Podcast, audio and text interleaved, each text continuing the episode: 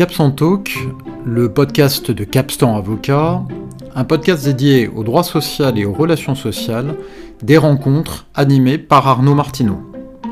Sans attendre la décision du Conseil constitutionnel, Capstan Talk vous présente les différents aspects de la réforme des retraites, un jour, un podcast. Bonjour Julie Jacotot, vous êtes euh, avocate associée au cabinet Capstan. Dans le cadre de cette série de podcasts consacrée à la réforme des retraites, euh, nous souhaiterions échanger avec vous concernant le, CDI de fin de carrière, le contrat de travail à durée indéterminée de fin de carrière. Alors, première question, Julie, quel est le rapport entre le CDI senior et la réforme des retraites?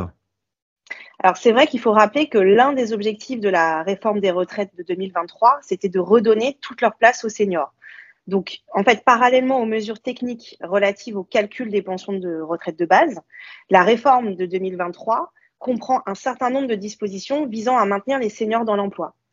Outre le dispositif de l'index senior figurant dans le projet initial euh, dont on a beaucoup parlé, les sénateurs, qui sont finalement les seuls à avoir vraiment débattu du projet, ont mmh. introduit le CDI de fin de carrière, également appelé CDI senior.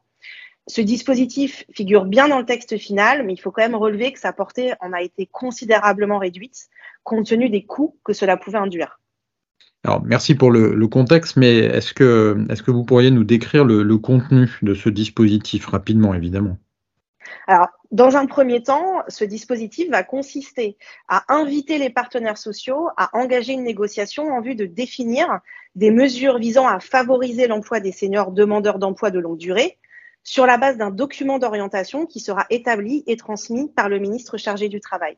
Et c'est uniquement à défaut d'accord national interprofessionnel conclu avant le 31 août 2023 qu'un régime légal supplétif expérimental s'appliquerait du 1er septembre 2023 au 1er septembre 2026. Schématiquement, les caractéristiques en seraient les suivantes. Les salariés concernés seraient ceux de plus de 60 ans inscrits à Pôle emploi. La nature du contrat, ce serait un CDI L'avantage, c'est que l'employeur pourrait mettre à la retraite le salarié qui remplit les conditions pour bénéficier d'une pension de retraite à taux plein, donc par dérogation à l'âge de mise à la retraite qui est en principe fixé à 70 ans. Un accord de branche devra de toute façon définir les activités concernées, les mesures d'information du salarié sur la nature de son contrat et les conditions de mise à la retraite, notamment les contreparties en termes de rémunération et d'indemnité de mise à la retraite.